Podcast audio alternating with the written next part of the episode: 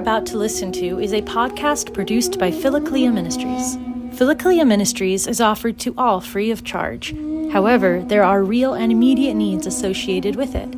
If you are a regular listener or enjoy any of the content produced by Philokalia Ministries, we humbly ask that you consider becoming a contributor. You can learn more about our funding needs at www.philokaliaministries.org. Please note that Philokalia Ministries is not a 401c3 nonprofit organization and that contributions are not tax deductible. Supporting Philokalia Ministries is just like supporting your other favorite podcasters and content creators, and all proceeds pay the production bills, make it possible for us to pay our content manager, and provide a living stipend for Father David. God bless you and enjoy the podcast.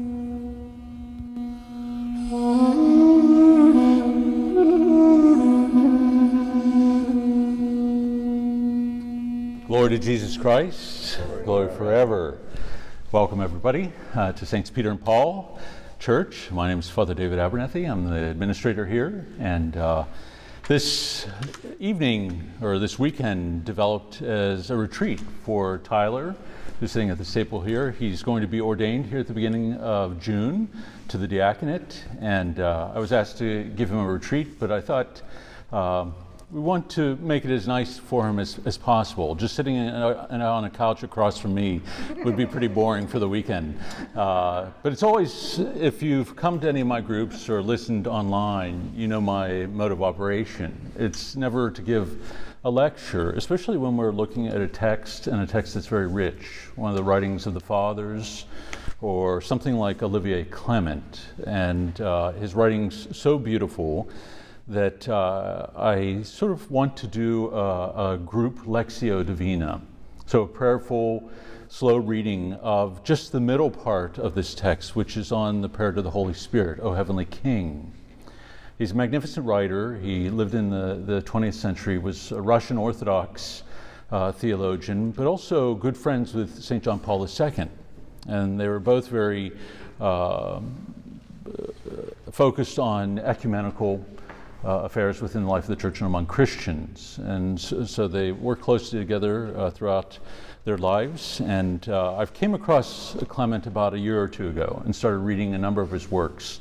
There's another one, I believe, called Tears of the Sun uh, that is on the uh, Andrew of Crete's, uh, what's the title of it again? Song of Tears. No, the, what's done during the Great Canon. The Great Canon, right. It's on, on the Great Canon. And it's a beautiful book, so I would highly recommend it, as well as anything that Clement has written. Uh, he's not trying to uh, regurgitate what the fathers uh, say about these particular prayers.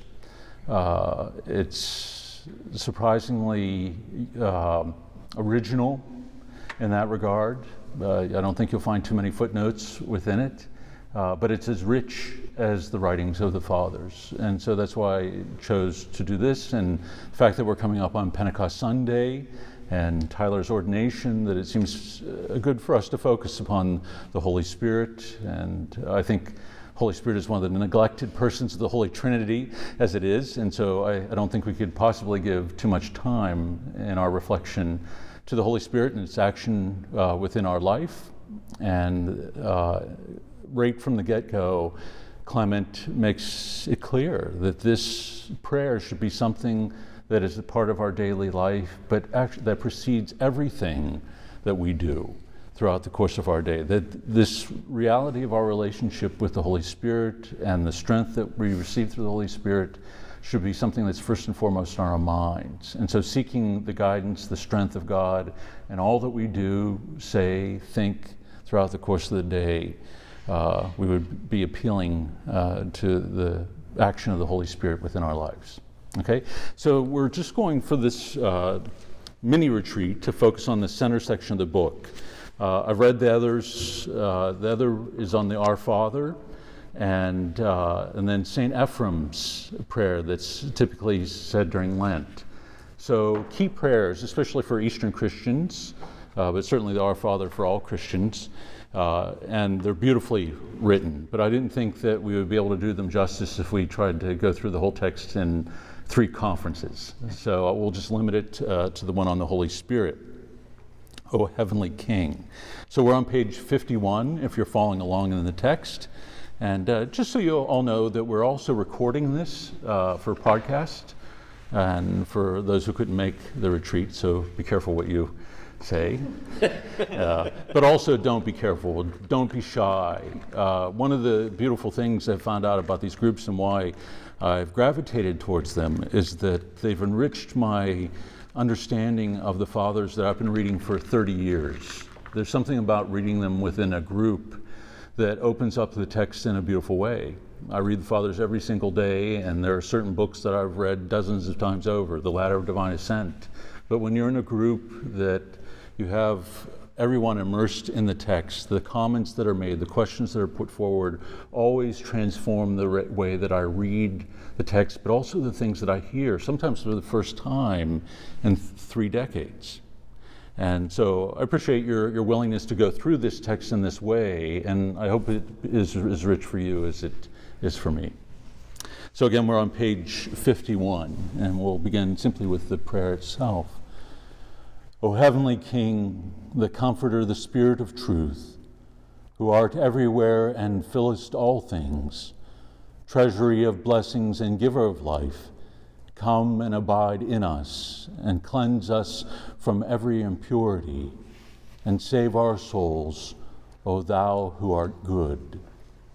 So it's such a brief text, and as you can uh, see, even reading through it once in a cursory way, how much it expresses. And this is what Clement will be unpacking for us. I tried to do a little research to find out its origin and it's muddied a little bit by history. It's been, uh, most writers think from around the year 1100 is where we see it being spoken about throughout the church as a whole, broadly being used uh, within uh, the praying of the hours uh, in particular. Uh, but the Copts actually find the text almost verbatim in a fifth century work. And so this can be one of the earliest prayers, certainly to the Holy Spirit, and it creates an interesting link then, too, before there are any breaks or divisions between, say, the Copts and the other Eastern churches, that there was this prayer com- that they held in common, and that is so much a part of their of their spiritual life. So it's nice to know that the it reaches so far back in Christian Christian history. So Clement begins. This is the most common prayer to the Holy Spirit in the Orthodox Church. We never began any important activity, whether in church or in the world, without saying it. Within the church, it is the prayer that leads into every prayer, because every authentic prayer unfolds within the breath of the Spirit. So, already here in the first paragraph, he had me uh, that uh, it precedes everything that we do and every prayer that we utter as Christian men and women. And every authentic prayer, every prayer that we have that is to be authentic, that is to arise out of more than our own emotions or our own thoughts or even our daily trials, but arise from a deeper place within us, has to begin with calling upon the Holy Spirit. And the reason for this he gives in the next sentence, which is one of my favorites, uh, quotes from St. Paul. Uh, he says, The Spirit helps us in our weakness, for we do not know how to pray as we ought. But the Spirit Himself intercedes for us with sighs too deep for words. And that's Romans 8 26. And so we're temples of the Holy Spirit. And uh, again, we, we often don't reflect upon this reality enough that uh, uh, I read recently uh, from, I think it was from Clement himself, saying that uh, beyond the further scope of the universe, there is our face, if you will, because the Holy Spirit dwells within us now. And he who sustains all things in life uh, dwells now within our heart. And so, in a sense, the whole universe, and as well as the kingdom of God itself, dwells within us.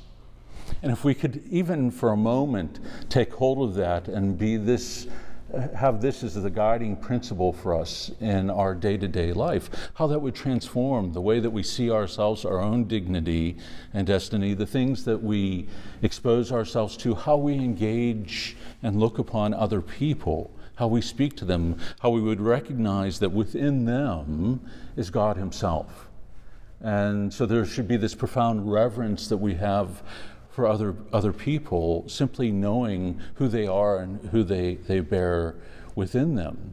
Know, I think in a society that is quickly falling into greater and greater violence and aggression, uh, to have even a small group of people be able to interiorize this and have it be something that guides and shapes our life uh, can something be something that holds the world together. We often hear saints, and today's St. Philip Neri's feast day in, in the West.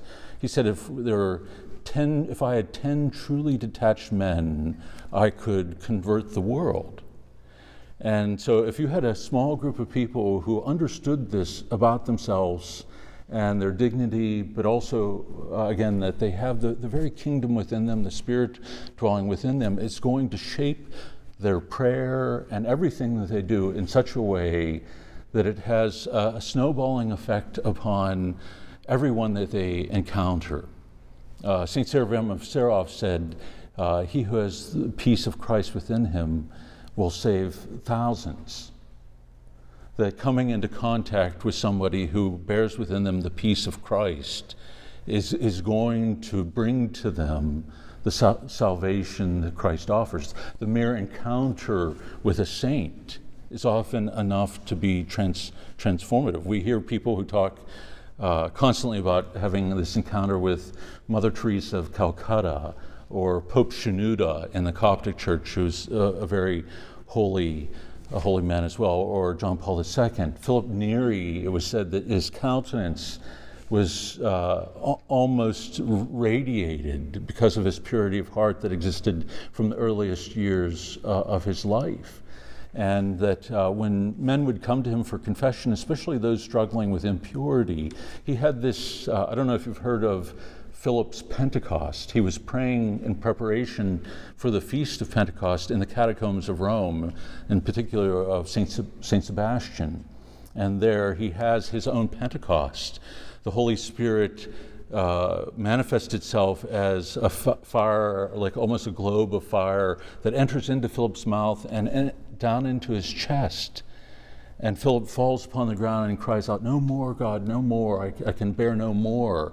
And it expands his heart to such an extent that for the rest of his life, his heart would palpitate so loudly that it would shake the room, that others could hear it. Or when he would go into ecstasy during Mass, uh, he would bite down on the chalice to hold himself from slipping into ecstasy. Uh, but the beautiful thing about it is that when they would come to confession, he would draw them near to his chest, and that uh, beating of this heart filled with the Holy Spirit would immediately bring them comfort and also strength in that spiritual battle for purity. And uh, I think in our day, especially in the West, we have a tendency to overly intellectualize the faith or treat the faith in a creedal fashion. We believe this or we believe this about Christ. And it's true. That's part of uh, what we do as Christian men and women. We believe in a revealed religion, that God has manifested himself in a distinctive, unique way. And it changes the way that we understand God, but also who we are as human beings. So there are specific things that we believe and hold to be true. But faith is something far greater for us. Uh, we always have to move from the mind to the heart, from what is notional to this experiential knowledge of God in and through faith. And for those who are familiar with St. John of the Cross, he describes faith as a dark, obscure knowing. It's a, a way of comprehending what is beyond the limits and confines of intellect, reason, memory, imagination. So, no matter how deep our understanding of the faith might be, it can never compare to what is revealed to us through faith and through the Spirit of truth dwelling within our hearts, revealing God to us. And so far as we live our faith only in our minds, it's going to be an abstraction. God is going to be out there or is going to be an idea. It's only when it becomes a matter of experiential knowledge, this comprehension that comes through the gift of faith, through prayer, through the ascetic life, that it becomes something real and transformative. And so ultimately, this is where uh, Clement is of one mind with, with all the, the fathers that have gone before him. Uh, in fact, to try to live our faith life out simply on the notional level uh, as an intellectual uh, set of propositions or philosophy is something that can be quite dangerous to us as well that uh, the fathers say that the only th- theology arises out of this experiential knowledge of God through the life of prayer, through purifying the heart from the passions, to removing every impediment in our minds and our hearts from receiving the grace that God desires to give us. True theology is this experiential knowledge. But to avoid the ascetic life, the life of prayer, and to study things about the faith and to write about them is to fall into what the fathers call demonic theology. We do not know what spirit is guiding us. We know at least it's, it's our own ego, the spirit of our own selves, that is probably guiding most of it. Uh, but it can also be demonic if we are not living holy lives. So the fathers would have no understanding of schools of theology that are removed from this formative aspect of the ascetic life. And I think this is where even seminaries, I think seminarians would probably agree with me here. Uh, this, I get up on my soapbox whenever we start talking about this, that I think seminaries should be uh, razed to the ground and then rebuilt uh, on, on this understanding that the emphasis needs to be shifted to the formation of mind and heart. What is most important for those who are going to serve the church is that they be true shepherds, that they have hearts after Christ, that they've put on the mind of Christ, that they love those that they serve. It's not based upon talent or any gifts or ability. It's based upon one's love for the Lord and the depth of that faith. And so our formation should, be, should begin there with the life of prayer and with the, the means that God has given us that are the, the most perfect means of communion, the sacraments. And, uh, you know, I think exposing people to the mystery of the divine liturgy is the most powerful form of evangelization that we have. And so the time that we spend in preparing for liturgy and engaging in it should be our primary focus. It should not be something that we do quickly and want to get over as quickly as possible. Uh, there was, we had a sort of a new celebrity coming to where I used to live uh, at the oratory, and uh, we were very well known in the Pittsburgh area. And it was great she was coming. She w- was not Catholic, uh, but she, a friend brought her to Mass because it was a place of great comfort for them. And they had a daughter who went uh, through cancer and eventually passed away from it. But they found great comfort in the chapel and in the Eucharist, uh, even though they came from a Presbyterian background. And, uh, and so they brought this person who was suffering from cancer, but she was quoted as saying how she loved the oratory because no matter what liturgy you go to, it always, it never goes over a half an hour, which was not true, by the way. But, uh, but the, I, you could see the mindset there that w- we often approach things in a utilitarian way, even the way that we approach God. That our liturgy should be efficient and they should be done in a f- timely fashion, and priests should not preach any longer than eight minutes or we're going to, uh, you know, bore our, our communities. And uh, I understand why that's so. And maybe it's because uh, preaching has lost its bite.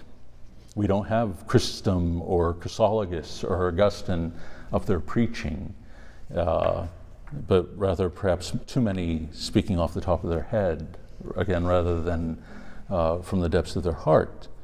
And, uh, and so, where was I? I lost my place here. Help me get off my soapbox quickly.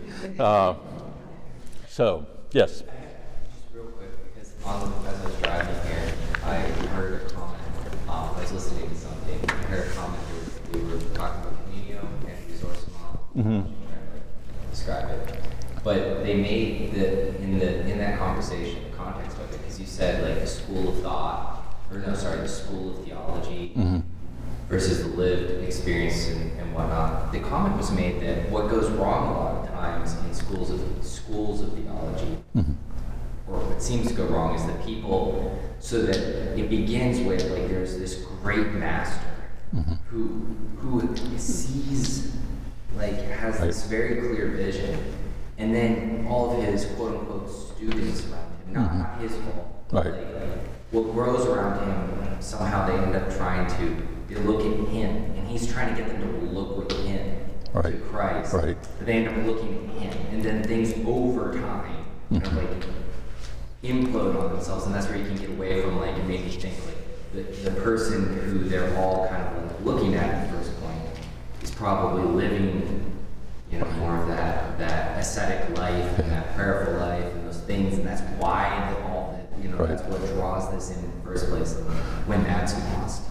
That's right. And I think this is why, right, and I think that this is why this prayer, as short as it is, is so important to draw us back to where we, we need to be.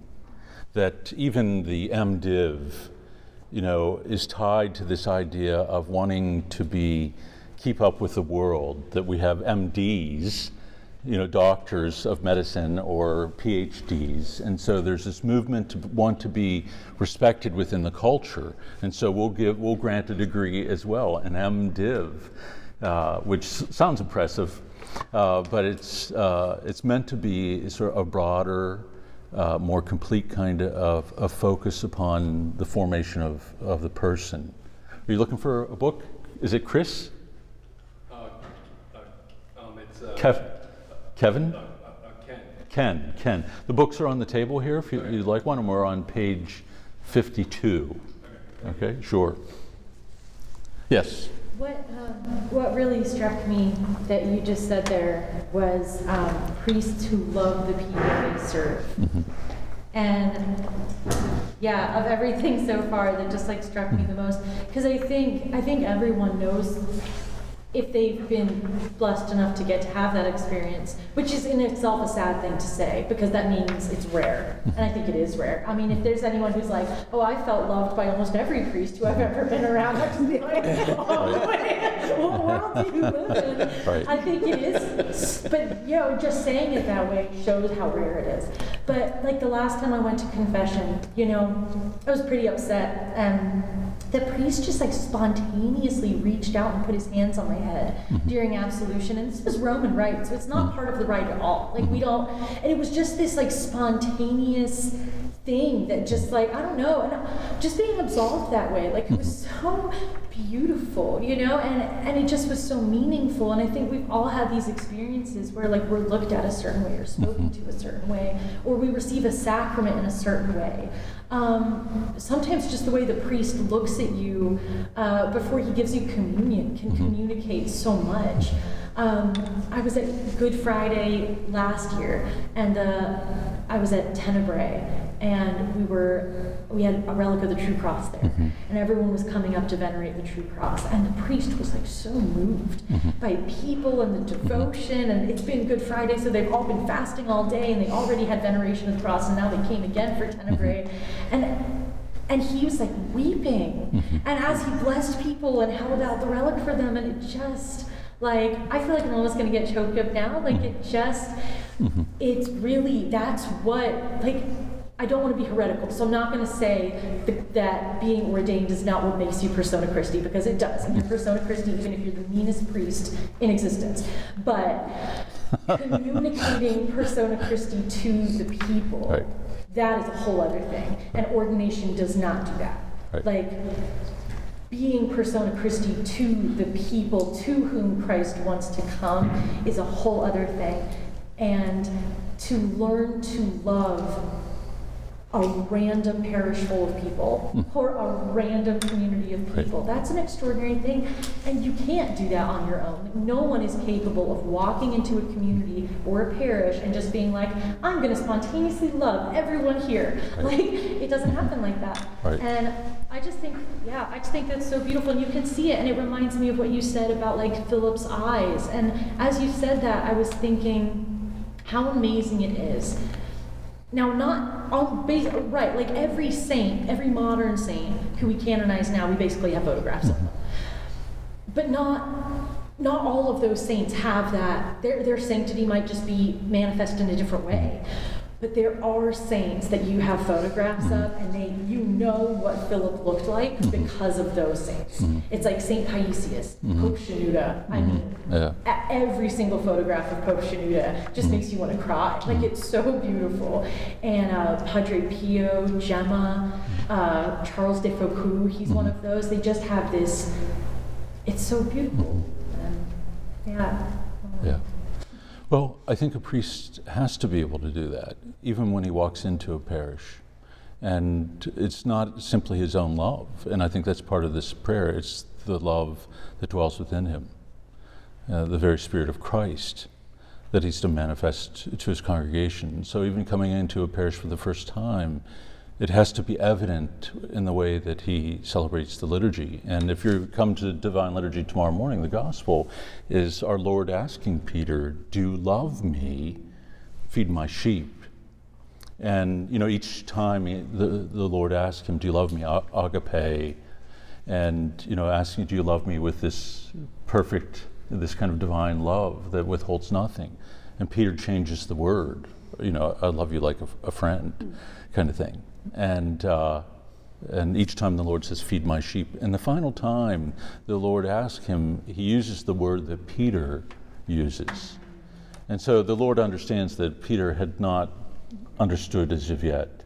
And so he, lower, he, he lowers himself down to where Peter is to be able to engage him, to where Peter is able to make that ascent at the moment.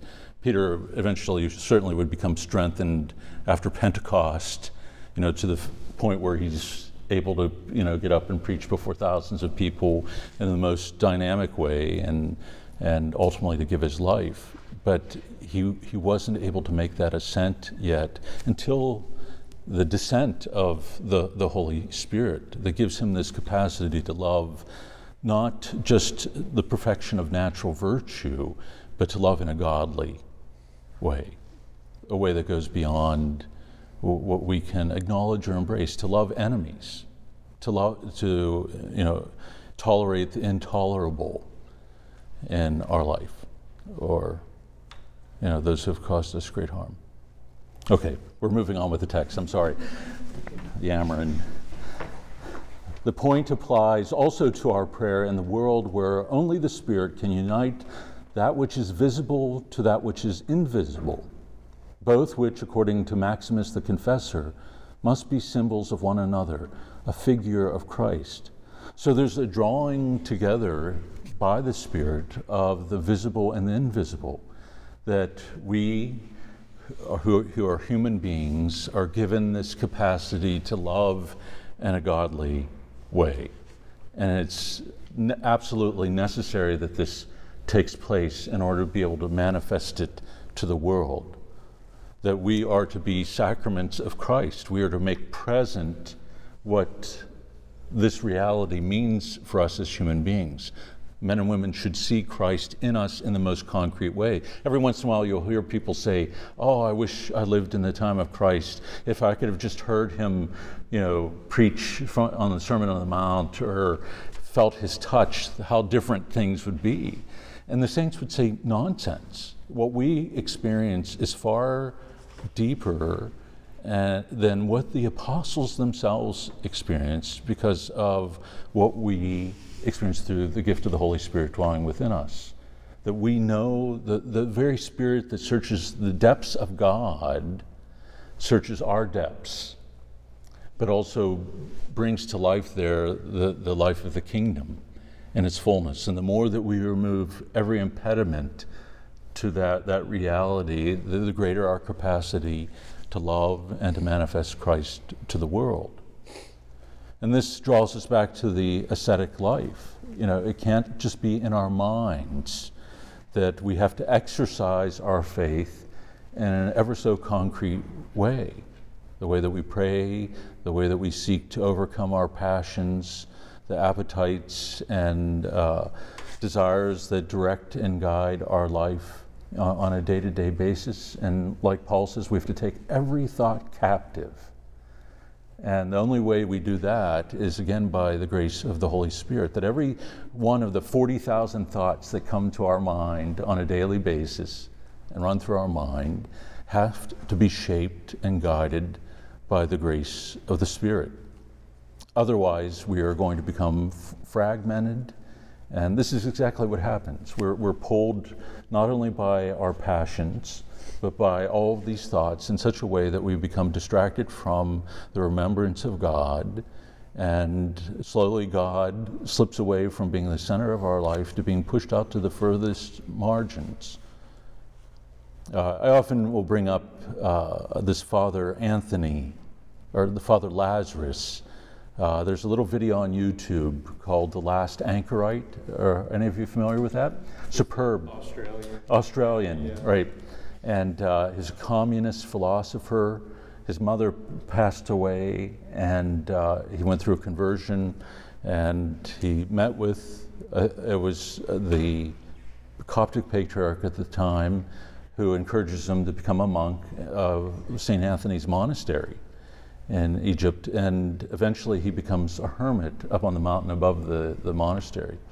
And so they, there's this beautiful, it's only about 20 minutes long, so I encourage, it, encourage you to read it. But he said, you know, if, we, if our prayer consists of saying a few prayers in the morning before we go to work, and going to divine liturgy on the weekend, and saying a couple prayers at night, and maybe a few throughout the course of the day, he said, then our faith is an auxiliary construction, which was a term that Sigmund Freud used, that it is a psychological construct, that it's something that's important for us because it gives us a kind of stability of mind in our day to day life and de- dealing with day to day trials. But it's exactly what Freud says. We're clinging to something that's a construct of the mind, but it's not based in any lived reality or experience. So suddenly, when you hear that from this hermit, and you read a text like Clément's here, you realize my life can't, I can't live my life as if God is out there, and I can no longer pray in the way that even my own mind tells me is a disciplined way of praying or responsive. My response to God has to be guided by the God Himself who dwells within me.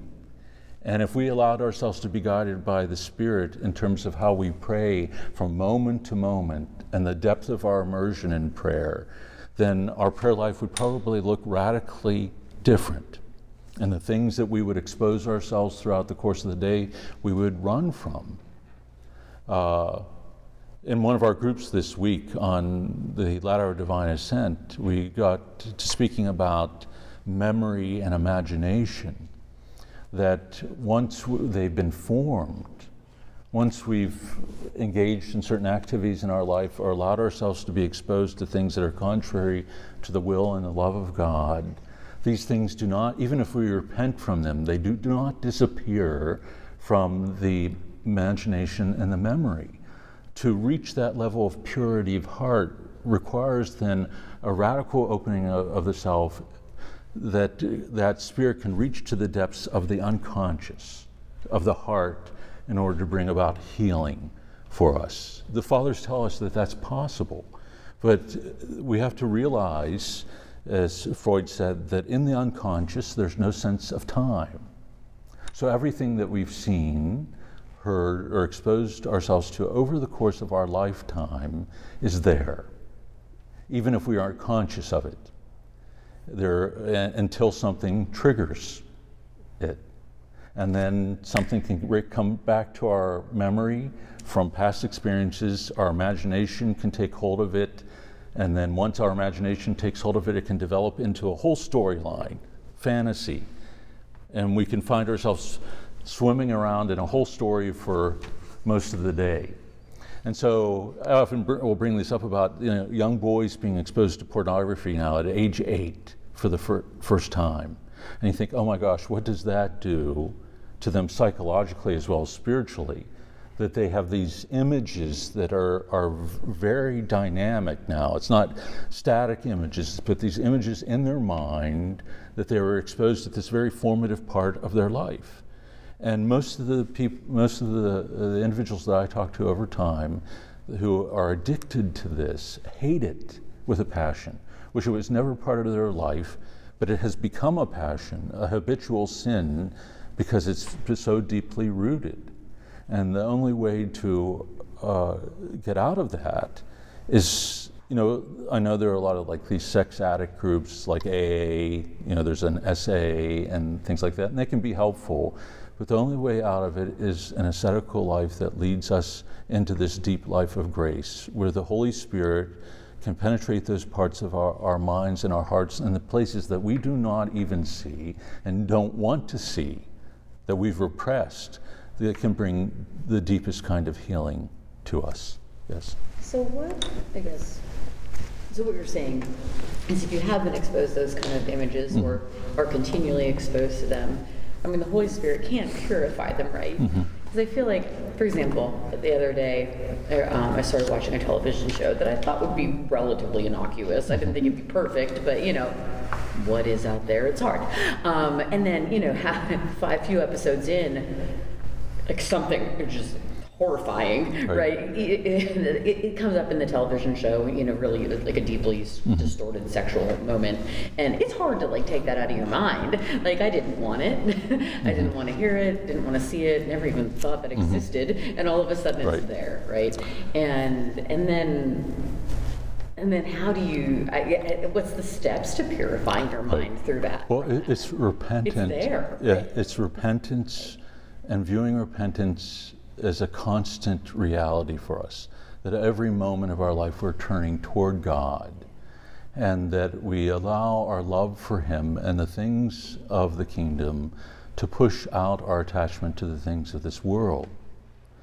And uh, but once we've been exposed to those things, that the repentance has to become deeper and deeper until, until we develop not only a hatred for the sin, but for everything that would lead us into it. So we would begin to avoid and push out of our life anything that would have the potential of drawing us into a sin or presenting us with an image or an idea that could eventually be taken hold of by our thoughts or put before us by Satan as a specific temptation to draw us uh, down a particular path and enliven uh, a passion within us that we thought we were over with decades ago, even. Even if And it's not, I'm just saying, like, I'm not saying I was completely innocent. Like, I'm not saying. Well, no, Like, no, I, I mean, no. I'm not saying like, but I didn't ask to see this image, Yeah. You know, either. Well, but you the- still the- have to the- for that. yes. Okay. Because we, we have to not, again, not only hate the sin, but everything that could potentially lead us to it. And even when we repent and of a sin and go to confession, you know, why we backslide is that we're still attached to the things that lead to those sins. So if we were, if we, all of us here really wanted to live for God fully and to have purity of heart, we would probably not watch television. And I don't want to sound strident, strident here, but I think it's become such that there is nothing on television or Netflix or YouTube that isn't infected by this. And so there has to be, you know, when Christ says, if your hand causes you to sin, cut it off. If your eye causes sin, pluck it out. Well, you might have to pluck out the eye of Netflix. Even, even, yeah, even if you're only watching those Korean uh, romance. Wasn't a Korean drama. Because it's because it's it's it's so permeated our world and our culture now that to, to guard and to cherish purity of heart means that we would be doing everything that we can that our love is for God is so great that we would be doing everything that we can to move away from those things. And uh, here is where I would recommend Pope Shenouda's book, The Life of Repentance and Purity of Heart you know, he's able to capture everything that the fathers speak of, but in this beautiful and accessible cl- clarity. But it radically changes the way that you look at your life because nothing is insignificant in that regard. And we're so often taught, we're formed in this way, oh, that's not a big deal. And so, and we have our own rated G, rated PG, PG 13. It means nothing in our culture anymore because there, everything's filled with innuendo that eventually our, our minds can take hold of in, in some form or another. It was uh, Pope, or not Pope, uh, Benedict Groeschel, the founder of the Franciscan Friars of the Renewal. He would be on EWTN all the time and somebody phoned in with a question about this.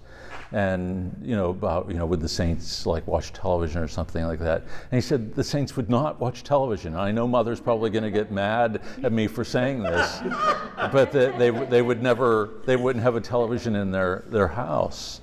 Precisely because not because of mother what's on mother angelica but because of what's on every other every other station. EWTN is probably the only place that you're really safe because even if you're watching something as seemingly innocuous as Little House on the Yeah. Prairie, But yeah. yeah.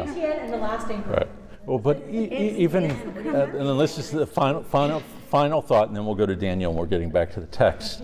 But even with things that are, are religious these days, we have to be very careful because so much of what's going on in the Christian forum online and on Christian, in Christian programming is so adversarial and it's so directed to liturgy wars, discuss, to wars about certain theological points. It's not that those things are unimportant, but they're so filled with uh, a kind of a- aggression and agitation that they can stir, stir the heart to, to anger. So if I were to respond to somebody who was saying, you know, Father David, what, what should I do to enrich my spiritual life? I, I would not even point them to EWTN or anything like that. I would say, stop watching television, stop, you know, and, uh, you know, using your cell phone, because it's right at hand. Our temptation is to go to it over and over again. You know, get rid of all those things and reshape your life by the things that lead to God. You'd be surprised about the amount of time. People say all the time, I don't have time for prayer, when in reality, there would be gobs of time that would open up to us if we allowed ourselves simply to begin praying. Because the moment we begin praying is when all of a sudden time begins to emerge. When God sees the desire within our heart, manifests itself, He gives greater grace and greater desire for us to turn to Him to prayer. And then suddenly the time opens up, for uh, that desire to be satisfied. It's our part of a problem is not to trust that. And we, we, we place prayer along the same priority line that we do with everything else that we do during the course of the day.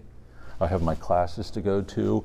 I have, you know, my work, my job to go to. I have to go pick up this, that, and prayer. And so we'll treat prayer as uh, something that we'll check off. And again, that'll take us to the same end that Father Lazarus is talking about.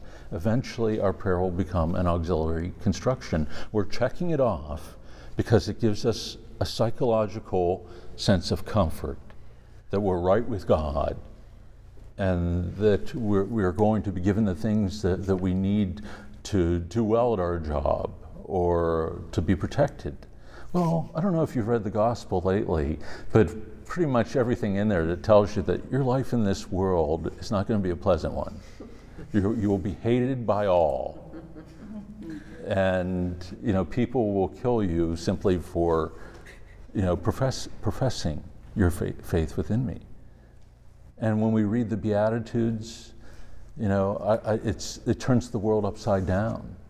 And the only way that that could, it can be possible for us to listen to them without it turning our lives upside down is because we've domesticated them, as we've done with the rest of the Gospel as a whole.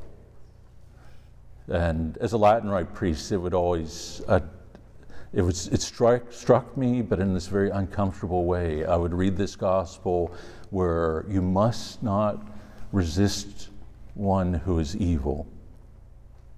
And you'd say, the gospel of the Lord. And everybody would say, Praise to you, Lord Jesus Christ. And it's like, did you just hear the, the same thing that I just heard? We're being told not to resist one who's evil. And, uh, or whether it's love your enemies or, or so many of the other sayings of Christ, that we can say that, we can offer that response in an automated kind of way.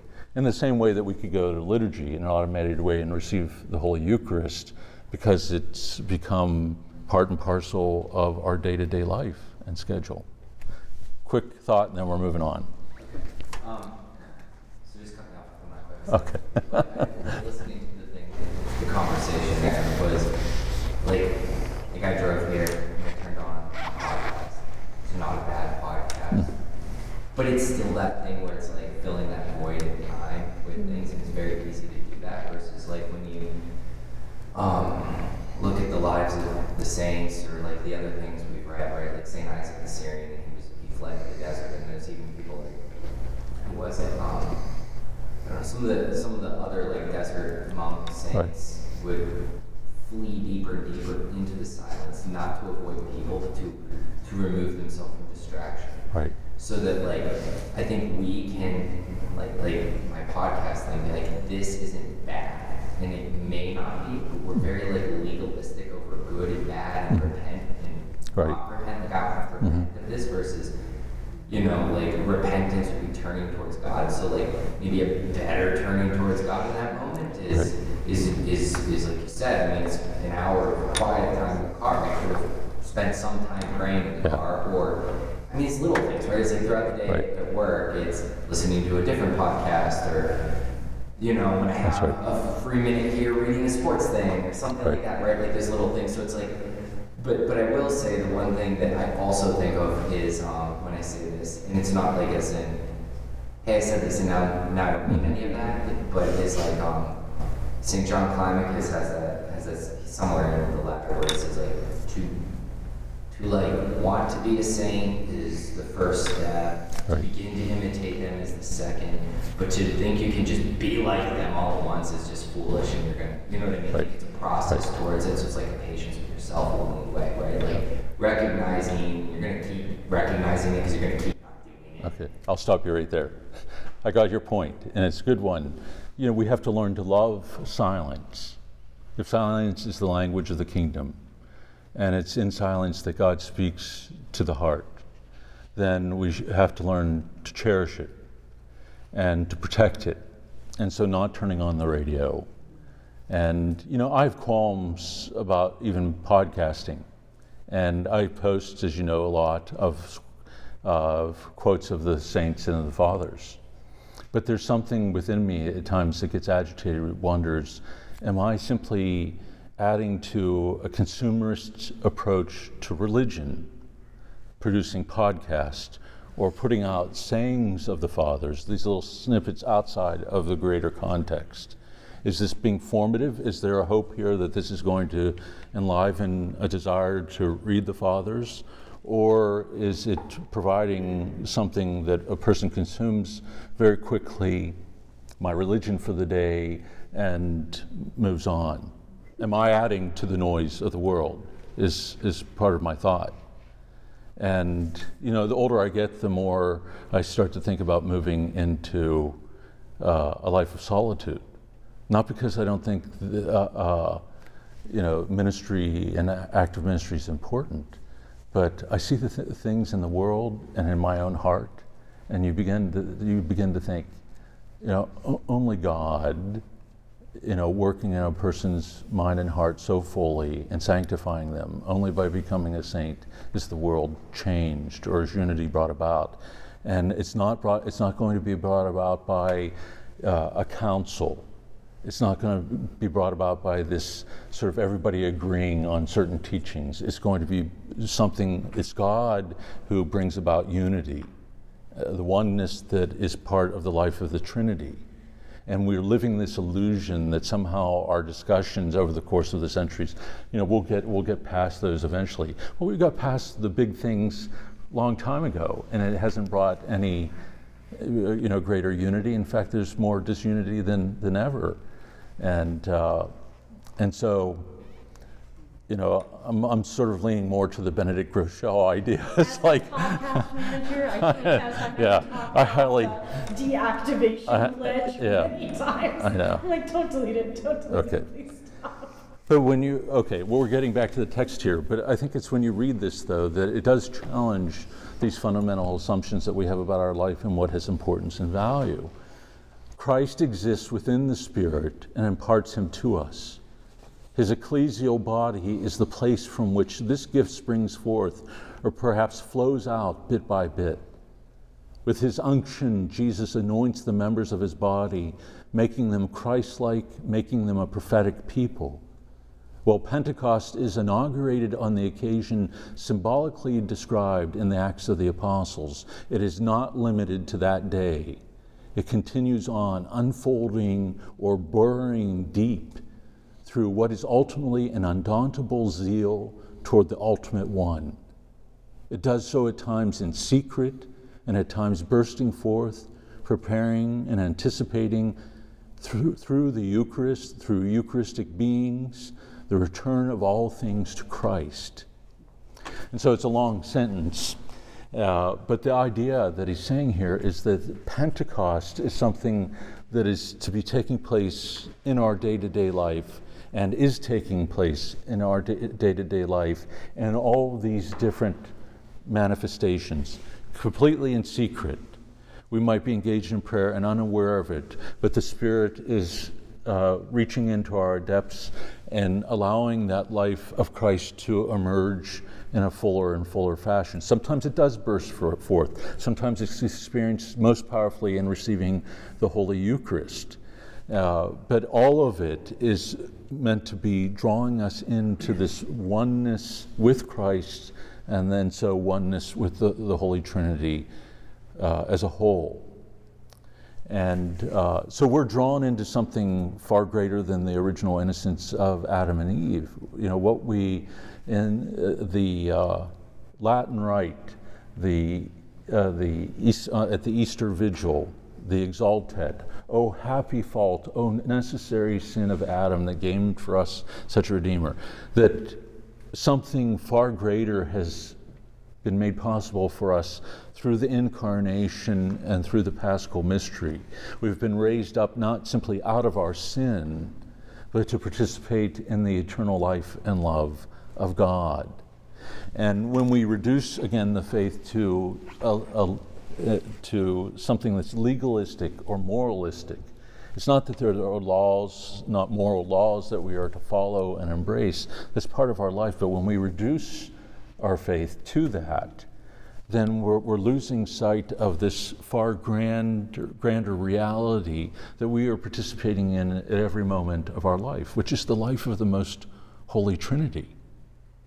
And so we begin, you have to begin to ask yourself, why am I spending so much time doing this or that, or talking about the, the faith with people in this or that fashion, when I should be simply focusing upon living that reality to the fullness, where I might not have to say a word to another person if I'm, I'm living this reality that is going to manifest itself even in my silence. And this is what we again we hear over and again, over and over again from the Desert Fathers.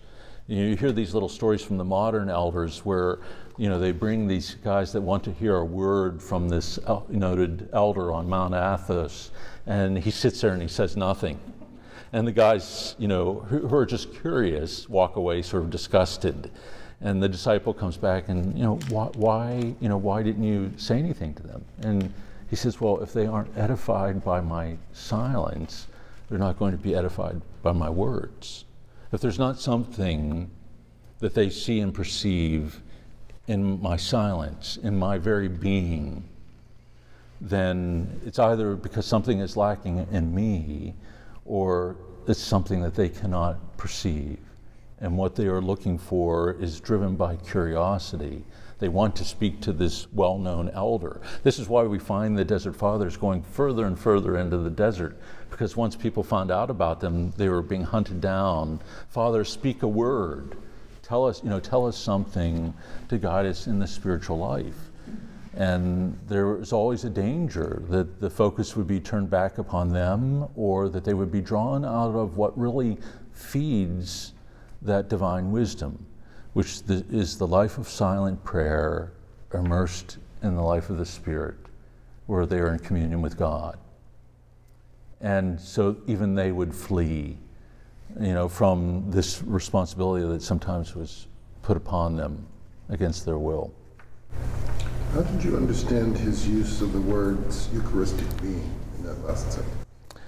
That, that, that is what we are, are to become.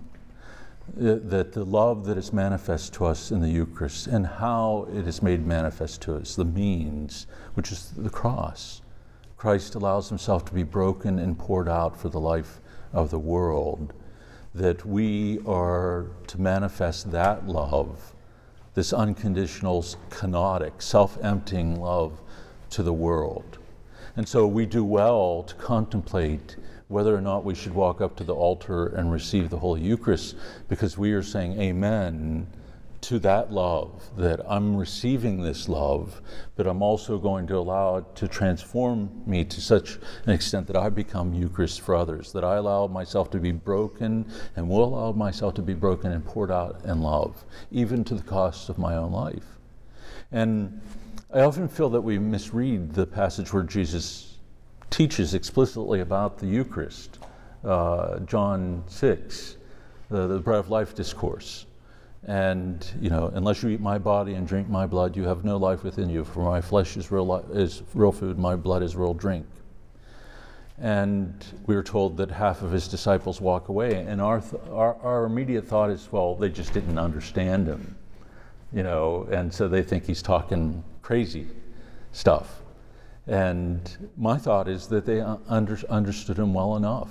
They had been following him and listening to his teachings, everything that he was saying about going to Jerusalem where he was going to be put to death and rise again, everything that he'd been teaching them about loving of enemies. Now he's saying, I'm going to become this. And, and when your master says, I'm going to become this, if you're his disciple, that means you're going to become this. Which means if he's going to be Eucharist for all of us and for others, then when we, the moment that we receive him, we are saying our amen. So be it to become exactly that. So we're to become Eucharistic beings. And, you know, I don't, no matter how deep we think our faith is, immediately when we're put in a set of circumstances where w- people are lashing out at us, our defense mechanisms are going to rise, and we're going to draw that line in the sand and say, nothing doing. I still have daydreams about when I was a kid. Fight, fights with kids in high school, or, or on, you know, s- scenarios on the f- football field. Memories will, will come to mind, you know, of flying down the field and flinging my body through the air. And you think, how, how nuts is that? Um, I, I have this very vivid, visceral memory of this aggressive act of trying to knock somebody off their feet. And 40 years later, it's, it's still in, in my memory where something will trigger it and bring it back to mind. And so, Did I say something? Yes. if, you, if you slowed down my gestures, you'd probably see My My- my- dialogues with people. my micro gestures were probably a growl. I'm so bad, I'll literally like start saying the actual words and have conversations. I'll walk down the street and I'll like see that someone's in Yeah. the car and I'm walking. down- Right. Well, th- think about it. That's Like, I pretend I have an earpiece. I'm like, Well, th- think about that. The imaginary conversations that we have with people in our mind who have said something mean to us, we, we can walk awa- around thinking, if that person says this to me again, I'm going to say this to them. Yeah. And Or if only I'd said this. That's right. And Put them in. ag- again, you know, not to be, I think that's sort of our, na- our natural response. And that is, that comes into play when our defense mechanisms are, are engaged. But then we're to li- be living our life on a different level our life in Christ and guided by the Spirit so that we are able to receive those things as He did on the cross, arms wide open, to receive all that was thrust upon Him, the entire entirety of the world's sin. And He does not, He takes that upon Himself and He does not give it back with double barrels to others in wrath. You know, because even his disciples, you know, when he's rejected, was it by the uh, uh, Samaritans? And the disciples say, Shall we call down fire from heaven to consume them? And you can, one can only imagine what must have been going through Christ's mind at that point. It's like, you guys haven't been listening to a word I've been saying. You know, you know, so the moment that he's insulted, they, they want to fry them. And uh, that, that and that should be a sobering thing to us because the, there, but the grace of God go I.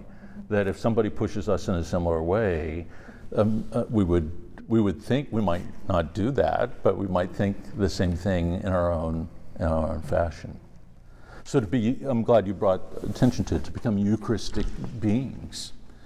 And uh, we don't talk enough about this within the life of the church. And, uh, you know, everybody comes to communion now, and so it becomes herd mentality, group think. And rather than arising out of deep reflection, uh, uh it was, we read St. Theophan the Recluse, and he was writing these letters to a young woman named Anastasia who asked him to be his spiritual, her spiritual director.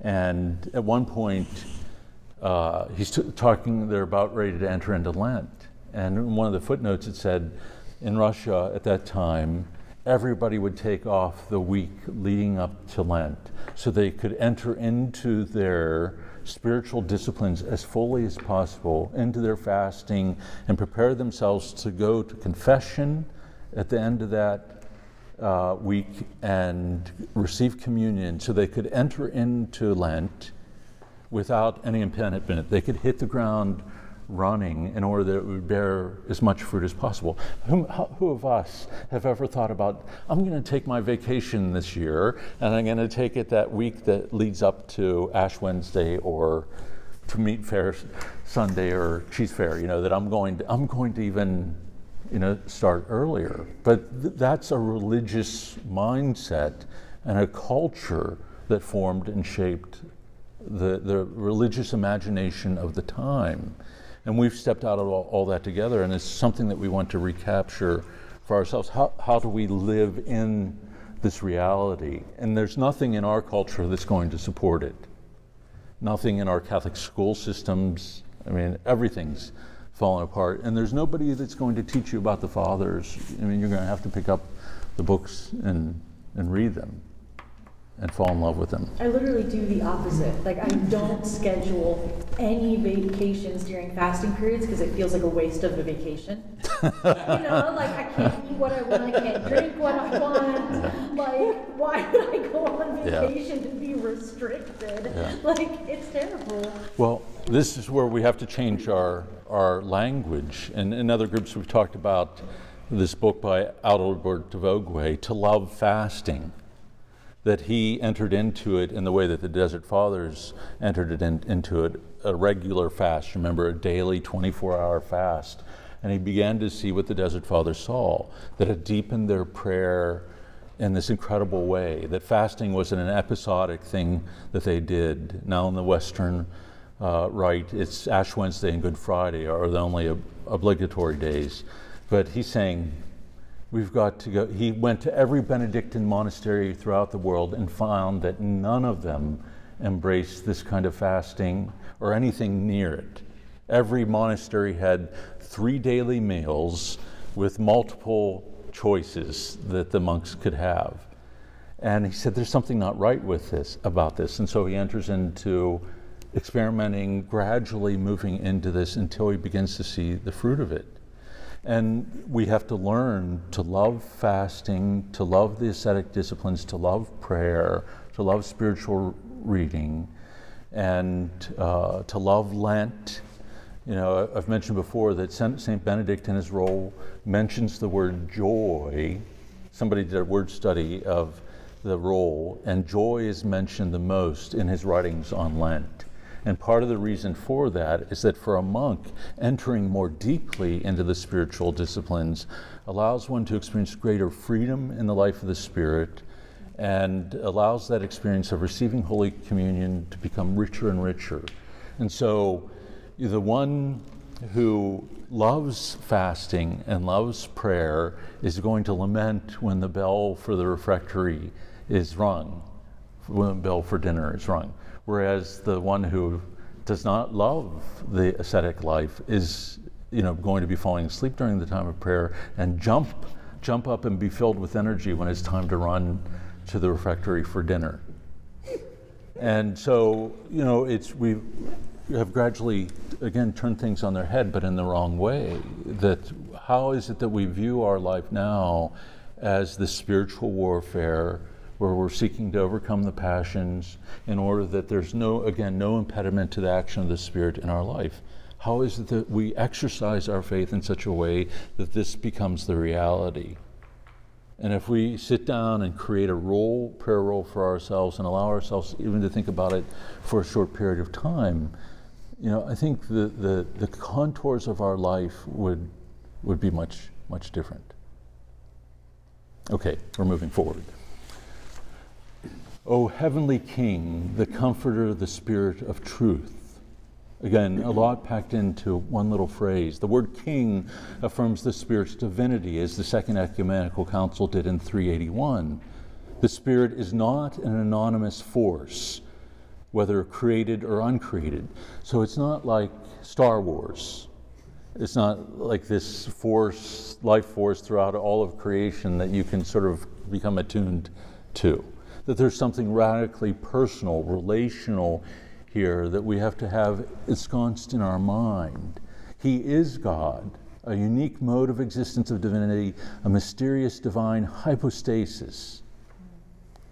So the Father and the Son are locked in this embrace of love that is so radical, so complete and eternal that it, it is, becomes the third person of the Trinity that the, the Word of God is eternal. eternal. Like when we think of ourselves, Mark, all of a sudden all these ideas come to mind about who Mark is. But it's not going to, you're not, your thought of yourself or somebody else's thought about you is not going to capture in perfection everything that you are as a human being. But God's idea of Himself God's self understanding is perfect and eternal. So God's word, the Benedict Sixteenth said, you know, we often will logos word, but it's also meaning. Uh, so God's self identity, God's understanding of who He is, is personified, perfect expression, eternal, as God Himself is eternal. And similarly with the love, and this is where it's hard for us to wrap our mind around it an eternal, perfect love that is expressed between Father and Son, then again becomes hypostasis. Uh, a, mis- a, mysterious divine hypostasis, and often difficult for us to understand. I think uh, you know, Father, you know, there's something that we wrap our minds around, and even, you know, Son, certainly because of what has been revealed to us and the specific teachings of Christ, His life and experience. But this Holy Spirit, I think, is much more difficult for us to comprehend unless we are engaged in, in deep prayer. And so in the next paragraph, he says, O heavenly King. Heavenly in this case refers to the ocean of divinity as the Syriac tradition holds. The king is one who reigns. The Spirit of the Father rests in the Son. He is the kingdom of the Father and the anointing of the Son, as St. Gregory of Nyssa says, among many others. He governs, meaning that he serves the communion of the divine hypostasis, of whom he is the third. There is one, the Father, and the other, the Son, while the surpassing of any opposition is achieved in the third. The other is not absorbed back into the one, as seems so often to be the case in Eastern spiritualities and Gnostic beliefs, but there exists a thrice holy difference with a complete coherence. So that's a mouthful. But what he's saying is, again is that there is this perfect eternal expression of love, of meaning that exists within God, that they become distinct persons. And again, this is something that is very difficult for us to understand for the reason that I described here using Mark. That, you know, his name does not describe everything about who he is. Uh, but with God, that he can manifest himself uh, in such a radical and complete way that Christ can say, The Father and I are one. And this is where everybody rips their garments you know, blasphemy, heresy, and pick up stones to throw at him. Because he's saying that, you know, in seeing me, you see the Father, that he's the perfect revelation, manifestation uh, of, of God, the sacrament uh, of God Himself in the world. And that the church becomes the sacrament of Christ. We make we embody Christ through becoming Eucharistic beings in the world and that we perpetuate Christ's ministry through the sacra- sacraments themselves. And so there, there should be this radical sense that we have of being wrapped up in the very life of the Holy Trinity and perpetuating what has been made manifest to us by God as He's drawn back the veil, as He's revealed Himself to us throughout salvation more and more fully. I saw a hand go. Wait, oh, oh, wait, wait. Okay. Was it somebody? Oh, it was, okay, go ahead. Uh, I, I was trying to figure out what was meant here by, by uh, where he says, while the surpassing of any opposition is achieved in the third. That's Right, because I, I think, well, I think we, we, we tend to see ourselves as, uh, in this kind of way, as in opposition, so radically distinct from each other, which is true. But in, uh, oh, but on, on some level, but in a way that diminishes our, our love and our understanding of the radical solidarity and union that exists between us. That this is part of what the incarnation and the paschal mystery uh, brought about was an overcoming of this uh, fra- internal fragmentation that we experience between our sin, but the fragmentation that exists between us as human beings, the radical solidarity that we are, are to have with e- each other, created in the image and likeness of God. That when we see the other, we you know sh- should not see them in opposition. All the things that irritate them uh, about them that irritate us. And we tend in our sin to focus upon those things that dis- distinguish ourselves from the other. And we're taught to do that. Start school early and earlier because you've got to distinguish yourself from everybody else so that you can pursue these goals that the world sets before you that shape your identity. And so ego comes into to being for us uh, out of our sin. You know, because now we see ourself not in relation to other, but ourself as dis- distinguished from the other and see the other as a, as a threat. And so this is why we're in this constant cycle of seeking uh, a, a position of emotional supremacy over the other, or physical or material in one way or another, rather than seeing the, the, pers- the person who's across from me, across from the table from me. The only way that I'm allowed to look at them and engage them is to love them. That's the only way that I'm to see another person, not as somebody who's an obstacle to what I want because of what, what they are doing. That our, my love for the other, if it is to be Christ like, is to be, always to see that which God has created them to be. And that this person is here for me in this moment to love. Not for, for any other reason, not for me to, to make use of them to satisfy my own ego, to build me up in any, in any particular way. You know, I think what people find most wounding, especially within the most intimate relationships, marriage, is where there is this intimate bond where the two become one.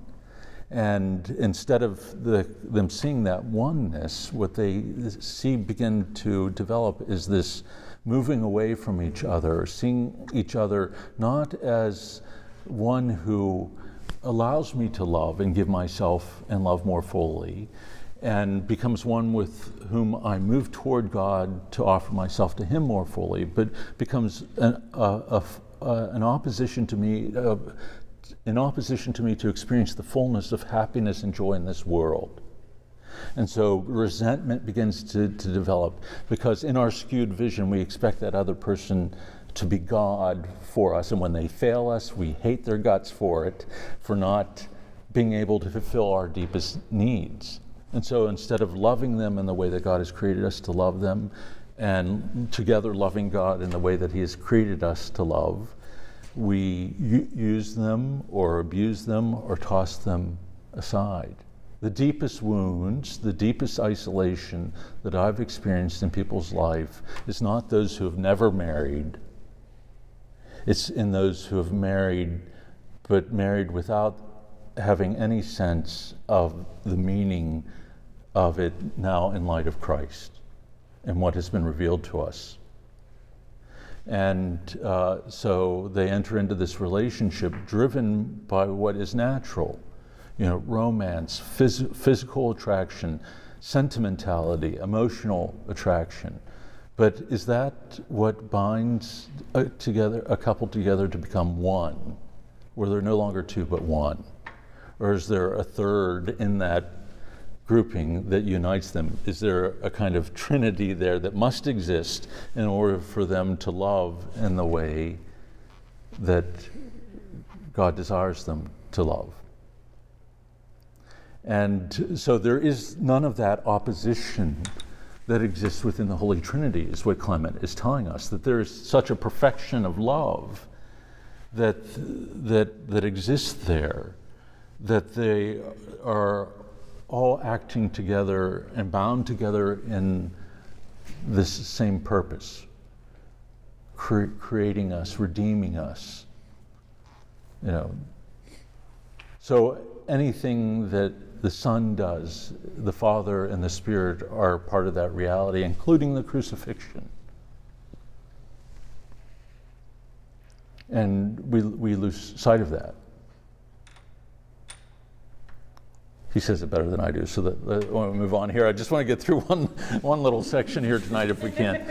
Uh, at the same time, this King comes to us to convey all that is heavenly to comfort us and to bestow upon us the life of resurrection. This is why in John's Gospel, during the farewell discourse, Christ refers to him as Paraclete. This is often translated as counselor, but the better expression in English is comforter, the one who comforts by giving genuine strength. Jesus says the other comforter because they are inseparable the tremendous consolation, the sharing of lives, and the flow of power inherent in Christ are poured out and manifested by the Spirit throughout history to the measure of every sort of quest, anguish, intuition that either tear it apart or exalt it. So, think for a moment of Christ saying,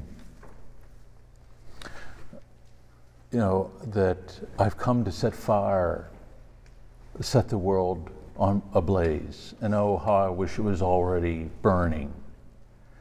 That he longs for the moment when he can let loose fully the love that he's been revealing in all of his actions, all the healings, and in his teachings, where he can let it loose in a complete fashion upon the cross, where he can pour himself out in love until he breathes his last upon the cross. And it is in this breathing out of his, of his last breath that the Spirit pours out upon the church, that all of our impurities are washed away, but we are also filled with this divine, with this divine love. And so, you know, what, what greater comfort is there in this knowledge that, uh, that what we experience in this life and the crosses that we bear are not the last word, nor are they an obstacle to our experiencing the fullness of life. In fact, it is just the opposite, that it is often within, specifically in those struggles, in those trials, that we experience the, the power and that comfort and that love in the, the fullest measure. Where were we talking about this the other night? In one of the groups, uh, that St. Augustine has that quote that uh, somebody help me out here. In my Oh, in my deepest wound I saw your glory and it dazzled me. in my deepest wound I saw your glory and it dazzled me. So St. Augustine is saying that in his deepest wound of, of his life, he could see his greatest poverty, that in that, the thing that we often flee from or would want to flee from, that he saw the glory of, of God the most and it dazzled him. And so you think about what comfort that is that there is no suffering that we experience in life that has not already been embraced by God, that is already not permeated by the Spirit. And so we are never in isolation in anything that we experience in then throughout the course of our life, from the moment of our, our birth through death. You know, we often feel that we're in isolation when we find ourselves, when things in our life fail and fall apart, or we're misunderstood, we're criticized, we're, we're abandoned, tossed aside. You know, in those moments, we can think our life has no identity, no value, or I have no, no hope. You know, what, what, what does life hold for me?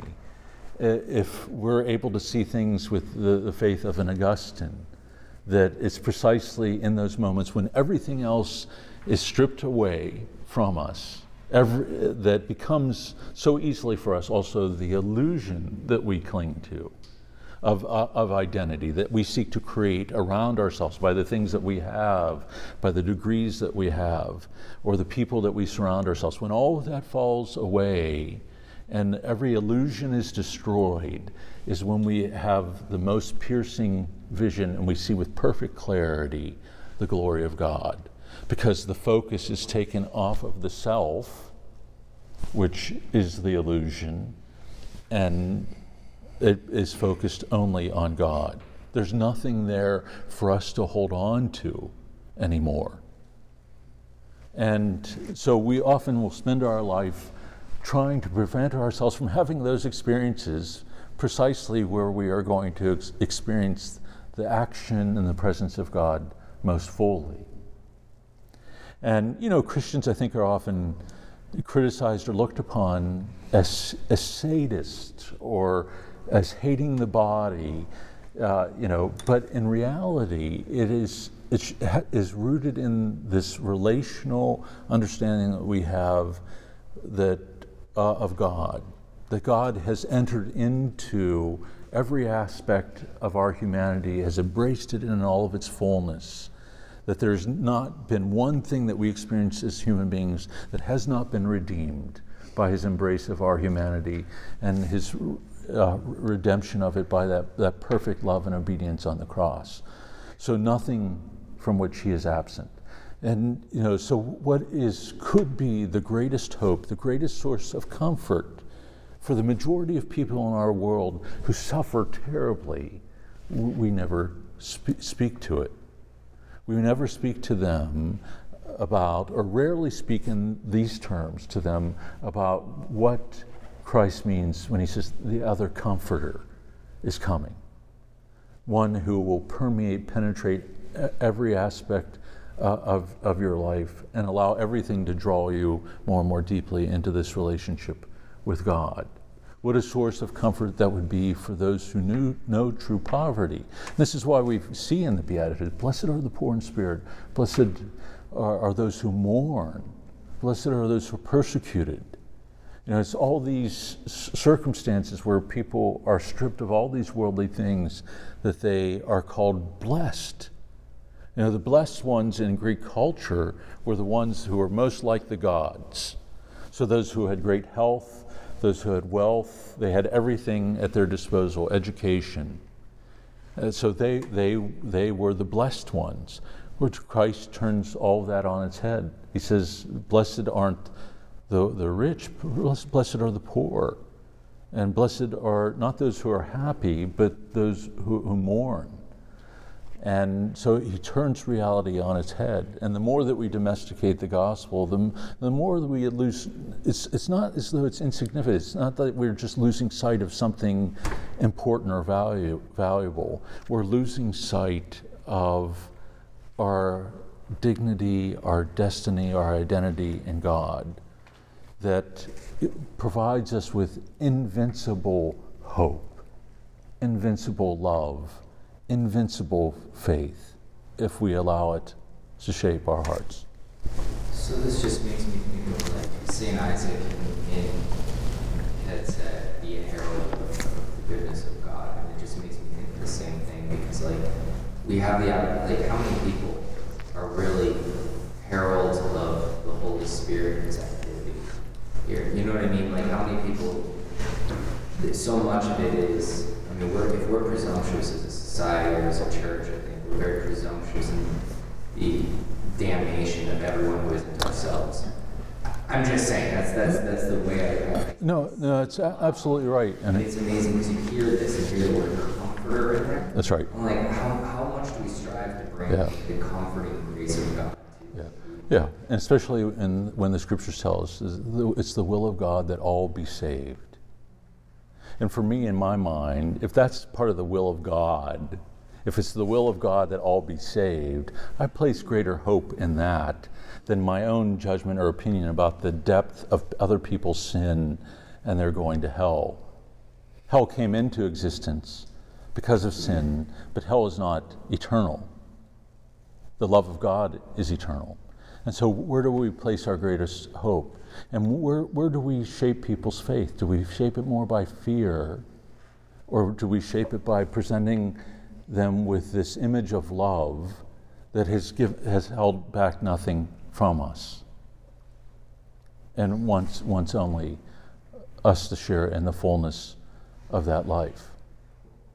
And it's just amazing because, like, speaking for myself, I feel like I, I misunderstand so many things that, that you know, on an initial level, at least, but like St. Isaac again in a second, which I read is even went so far as to say Christ did not die on the cross to save you from your sin. He died on the cross to reveal to you the extent of his love for you. Mm-hmm. And like, but like those aren't the things you hear normally. You know what I mean? So like, I just, right. I, I, don't think it's off topic. Yeah. Sorry. Well, w- I was thinking about w- w- like, wow, the comfort of hearing like God loves you, not not right. hey, nothing matters. Do do what you know like not that. I just mean like like your love. You know, right. I don't think the world. Yeah, we don't need to be sort of dichotomous in our thinking there, yeah. either or. You know that he did come, you know, to address the reality of our, our sin, sure. and that we, you know, are free human beings who do have this responsibility to embrace what is offered to us, and so that we can't state that nobody's in hell. But I think, you know, St. Isaac, who's only become available to us in the last 20 years in English, I think speaks of this love in the most perfect way of all the Desert Fathers.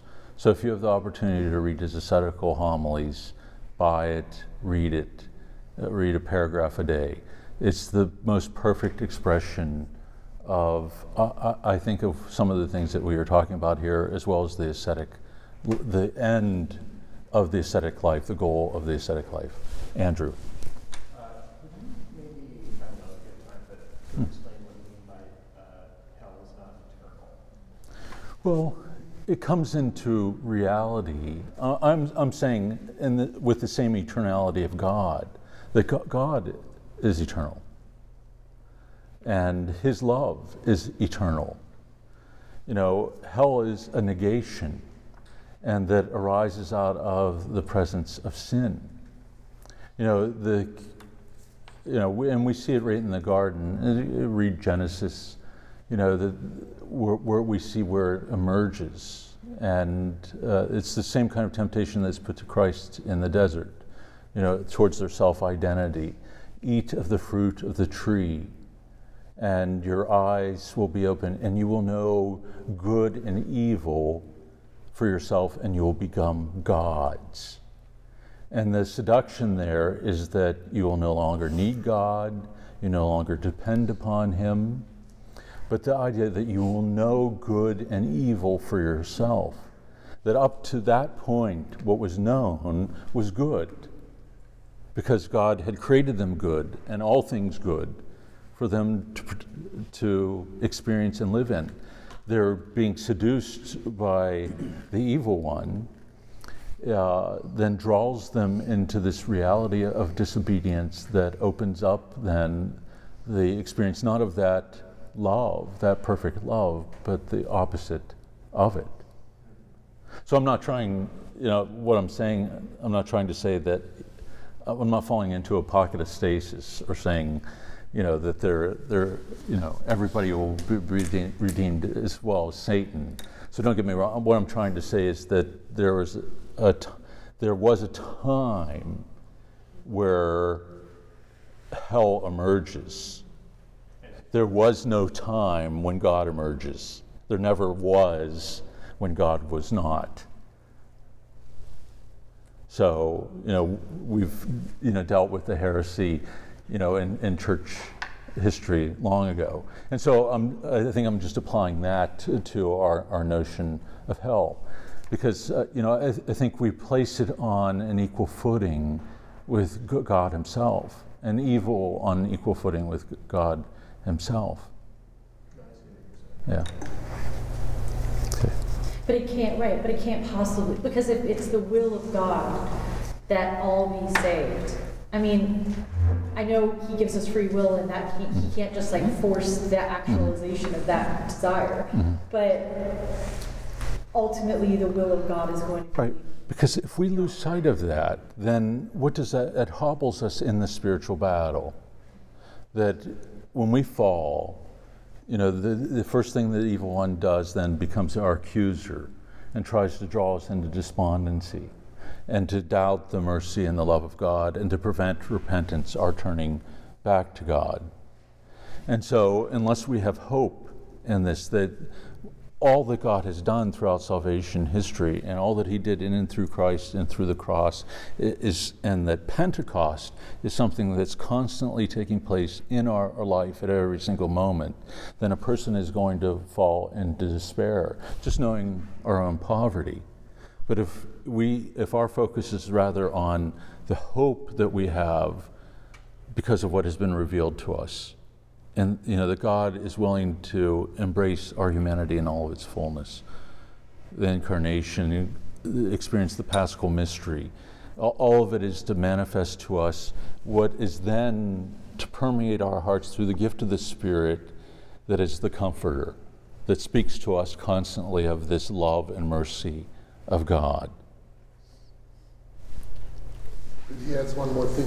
It's, specificity there. He says the comfort as the strength, as strength, which is really very interesting, yeah. right? Because we, we can interpret comfort as all kinds of right. ways, but before you said that as Eucharistic being, we should pour ourselves out as Christ did. Right. But that takes strength to do that. Right. And we know conceptually that we're supposed to engage in expiatory suffering that we Yeah, and we're to engage in spiritual warfare. Right.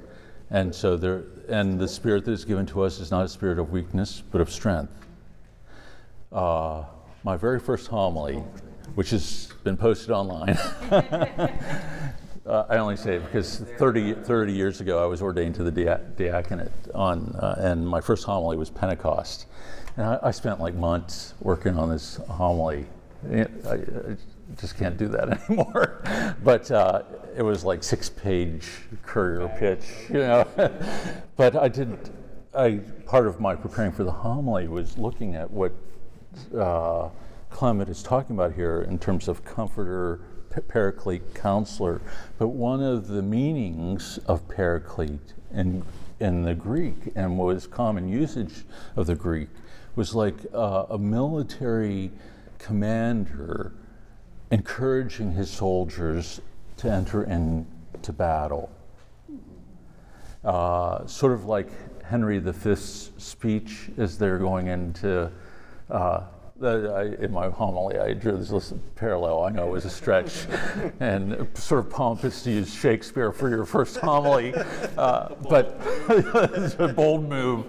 It's right, but uh, you know the, the St. Crispin's Day speech. You know he's he's trying to, you know they're outnumbered, and he's he's trying to uh, embolden them to enter into this uh, battle fully. And the, the Spirit does that for us as well. It, it, it, encourages us to enter into the spiritual battle, that even though we seem to be overwhelmed and outnumbered, that we're struggling against principalities and powers, demons that know the every working of and every habit that we have as human beings. They're experts at temptation because they've been engaging in this over time. There are demons that are tied to specific passions and uh, and so it's easy to fall into a kind of despair when we're falling into sin. And so, unless we have this sense of the, the spirit of being comforter that leads us to repentance that draws us back into that life of God rather than into despair, repentance is this constant turning toward God away from that sin so comforted by the knowledge that, that God will draw us back to Himself and allow us to step back into that battle once again, not to lose hope in the face of our own poverty, but place our hope where it should be within the invincible love and mercy of God. Thank you. Okay. I mean, it's such a, it's really, that stuck out to me too, that he specifies that by comforter, he means the one who gives, what is it, necessary strength, or giving genuine strength, but giving genuine strength. Sort of like we were talking about with priests before, and like loving the people they serve, and that not being like their own bound to be inadequate ability to love, but like to be comforted in that moment. Uh, would be to be given the strength to do it to do it well, not just be like rocked back and forth and then like, poor baby, you're just not able to love. like, it's not that kind of comfort. It's like, I'm gonna give you what you need. It's that kind of comfort. If it's like, if it's nursing, it's like battle nursing, where it's like, I'll do everything you need to be taken care of so you can go back out into the into the battle. Right. It's like, yeah. So we've only made it through two little sections, but we're stopping here. We've got the momentum now to pick up tomorrow. Uh, so we'll move th- through it with greater uh, smoothness, I hope. Uh, but we have Compline scheduled for up in the church and little booklets for everybody uh, on this table here. So if you're able to stay, please do. And uh, who, who can lead everybody up to the church?